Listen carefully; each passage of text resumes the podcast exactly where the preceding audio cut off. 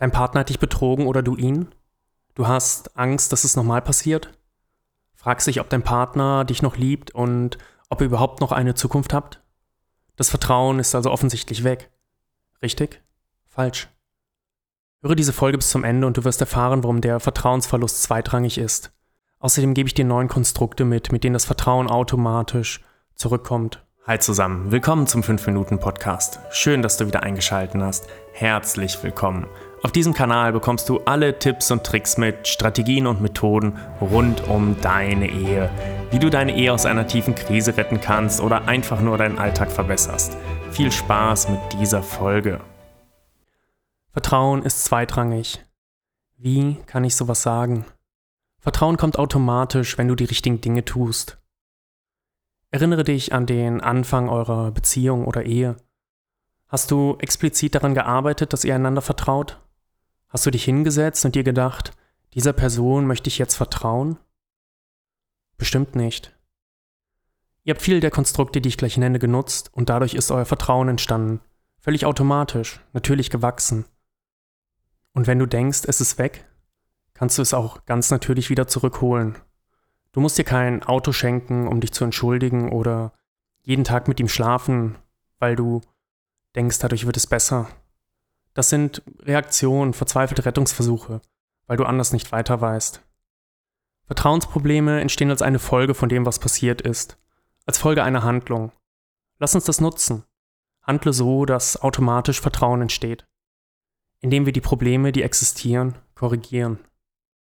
Vielleicht denkst du jetzt, wie sollten die Sachen auch bei mir funktionieren? Meine Situation ist doch nochmal anders. Mein Problem ist so speziell und unser Vertrauen ist auf so schwierige Weise verloren gegangen. Das funktioniert nicht. Ich weiß, wie persönlich es für dich ist. Wenn dein Partner dich betrogen hat und du nicht weißt, ob du ihm jemals wieder vertrauen kannst, stürzt deine Welt zusammen, wie ein mühsam errichtetes Kartenhaus jeden Tag eine neue Karte aufgesetzt, vor Wind geschützt und äußeren Einflüssen. Und mit einem Schlag wackelt alles. Und du denkst, es ist zusammengestürzt, aber das muss nicht zwangsläufig sein. Ich verstehe das. Aber die Probleme, die ihr habt, hatten andere Paare zuvor. Und sie haben sie gelöst und wieder zueinander gefunden. Und das passiert seit sehr, sehr vielen Jahren. Es ist nichts, was nur dich betrifft. Es fühlt sich so an, weil es so persönlich ist, weil dein Kartenhaus wackelt. Aber du bist kein Sonderfall. Du bist, was dieses Thema angeht, nichts Besonderes. Du hast jetzt zwei Möglichkeiten. Entweder du sagst, hey, was Simon da erzählt, das ist völliger Unsinn, meine Situation ist ganz speziell. Also dann beende dein Abo und schalte die Folge ab. Oder du wartest ab und hörst dir an, was es für dich bedeuten könnte. Du bist noch da? Klasse. Wenn schon so viele andere Paare die gleiche Situation erlebt haben, sie gelöst haben, wieder glücklich geworden sind und zueinander gefunden haben und als Folge das Vertrauen zurückgekehrt ist, dann kann das auch für dich funktionieren. Dann ist es möglich, dass ihr wieder harmonisch und glücklich werdet und euer Kartenhaus eine Kuppel bekommt, die es vor weiteren Stürmen schützt. Es bedeutet, dass all die Strategien und Konstrukte, die andere Paare verwenden, genauso für dich funktionieren. Willst du das? Lass es mal einen Moment wirken. Und jetzt lass uns wirklich die neuen Konstrukte anschauen oder Prinzipien, mit denen das Vertrauen automatisch zurückkehrt. Nummer eins: Bleib positiv. Das hast du bestimmt schon tausendmal gehört. Trotzdem ist es das erste Konstrukt denn wenn du positiv bleibst, fallen dir alle anderen Konstrukte viel leichter. Du kannst sie besser durchdringen und umsetzen. Es wirkt wie ein Katalysator für dich. Machen wir ein kleines Experiment, okay? Was ist alles schlecht in eurer Ehe? Im Vergleich mit anderen Ehen? Und was ist alles gut? Ist dein Partner ein toller Vater, eine tolle Mutter? Seid ihr ein super Team? Funktioniert der Alltag bei euch so reibungslos? Könnt ihr über die gleichen Dinge lachen? Was ist wirklich richtig, richtig gut an eurer Ehe? Wie sehr liebst du es, wenn ihr zusammen frühstückt, unterwegs seid, mit den Kindern spielt? Es gibt diese zwei Möglichkeiten, entweder gut oder schlecht und dazwischen liegt irgendwo die Realität. Aber du entscheidest, ob du dich auf die schlechten oder besser auf die guten Dinge fokussierst. Möchtest du dich als Opfer fühlen, dem Übel mitgespielt wurde, oder als die Person, die die Dinge in die Hand nimmt? Wofür bist du dankbar in deiner Ehe? Was ist so gut, dass du dich wirklich reich gesegnet fühlst? Worin besteht die Fülle? Konstrukt Nummer zwei. Warum hast du deinen Partner geheiratet? Was sind die Werte, die euch verbinden? Ehrlichkeit, Toleranz, das Wissen, dass ihr zwei gegen den Rest der Welt steht? Sind diese Werte wirklich in Frage gestellt? Prinzip 3. Der Wille, etwas zu verändern. Na klar ist es einfacher, wenn dein Partner einfach, hier kannst du bestimmt zehn Dinge nennen, ändert. Du hast recht. Aber es ist nicht hilfreich. Hat es bisher funktioniert, deinem Partner zu sagen, was er oder sie ändern soll? Meist fühlt der andere sich angegriffen und geht in die Defensive.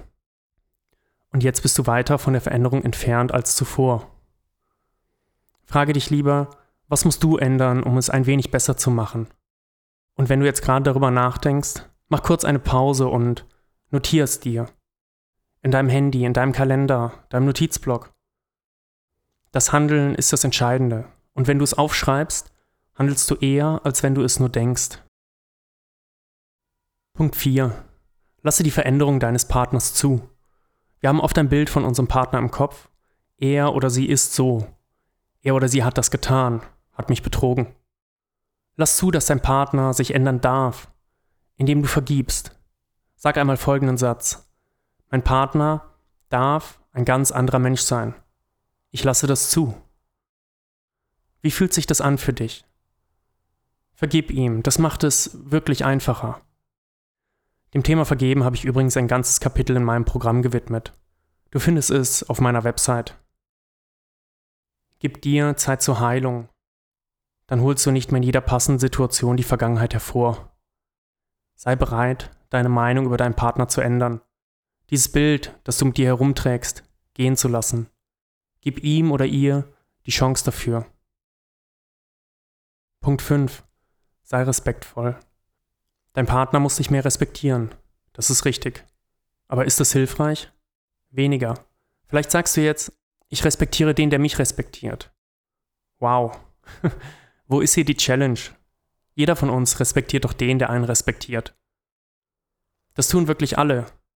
Richtig schwierig wird es, den zu respektieren, der den Respekt nicht verdient. Und hier vielleicht ein kleiner Gedankenanstoß. Du respektierst, weil du eine respektvolle Person bist. Das hat mit dir zu tun. Du bist eine respektvolle Person, egal ob der andere deinen Respekt verdient oder nicht. Punkt 6. Liebe. Liebe ist eine Entscheidung. Wenn du sagst, du liebst sie nicht mehr, hast du dich dafür entschieden, sie nicht mehr zu lieben. Gefühle begleiten die Liebe nur. Gefühle entstehen aus unserer Umwelt, durch die Entscheidungen, die wir treffen, Hormone, durch die Gedanken, die wir haben. Aber Liebe ist und bleibt eine Entscheidung, besonders in schwierigen Zeiten. Möchtest du deinen Partner wieder lieben? Entscheide dich dafür. Punkt 7. Passion für eure Ehe. Passion hat mehrere Bedeutungen. Es steckt Leidenschaft darin, aber auch Wille, Erdulden und Einsatz für deine Ehe. Und dazu gehört manchmal auch Leid. Keiner hat gesagt, dass es einfach wird. Aber wenn es einfach wäre, würde jeder eine erfolgreiche Ehe führen. Frag dich, ob du das willst. In guten wie in schlechten Zeiten. Weiter für euch kämpfen. Und mit dem Kämpfen kommen wir zu Punkt 8. Arbeit. Um vorwärts zu kommen, musst du Kraft investieren. Um die Lokomotive anzuschieben, ist eine immense Kraft notwendig. Aber sie jetzt am Laufen zu halten, ist gar nicht so schwer. Schwierig wird es nur wieder, wenn sie zum Stillstand kommt. Also investiere regelmäßig Kraft, damit sie weiterfährt. Sei bereit dazu. Das Beste zum Schluss. Genießt die Zeit miteinander. Macht wirklich einmal in der Woche eine gemeinsame Aktivität. Für euch, nur für euch. Es ist egal, was ihr macht. Probiert Dinge aus. Ob Wandern, Klettern, Musizieren. Macht einen Töpferkurs. Es spielt keine Rolle aber findet die Zeit für euch und amüsiert euch dabei, lacht gemeinsam. redet hier nicht über eure Probleme. Dafür gibt es genügend andere Zeitpunkte. Falls du betrogen worden bist, nimm dir diese neuen Konstrukte zu Herzen. Dann kehrt euer Vertrauen zurück. Ganz natürlich und ganz automatisch. Ich wünsche dir, dass ihr wieder zueinander findet. Wie immer gilt, probier es aus und lass es mich wissen, wenn es funktioniert hat. Bis dahin das Beste für dich und deine Ehe. Dein Simon.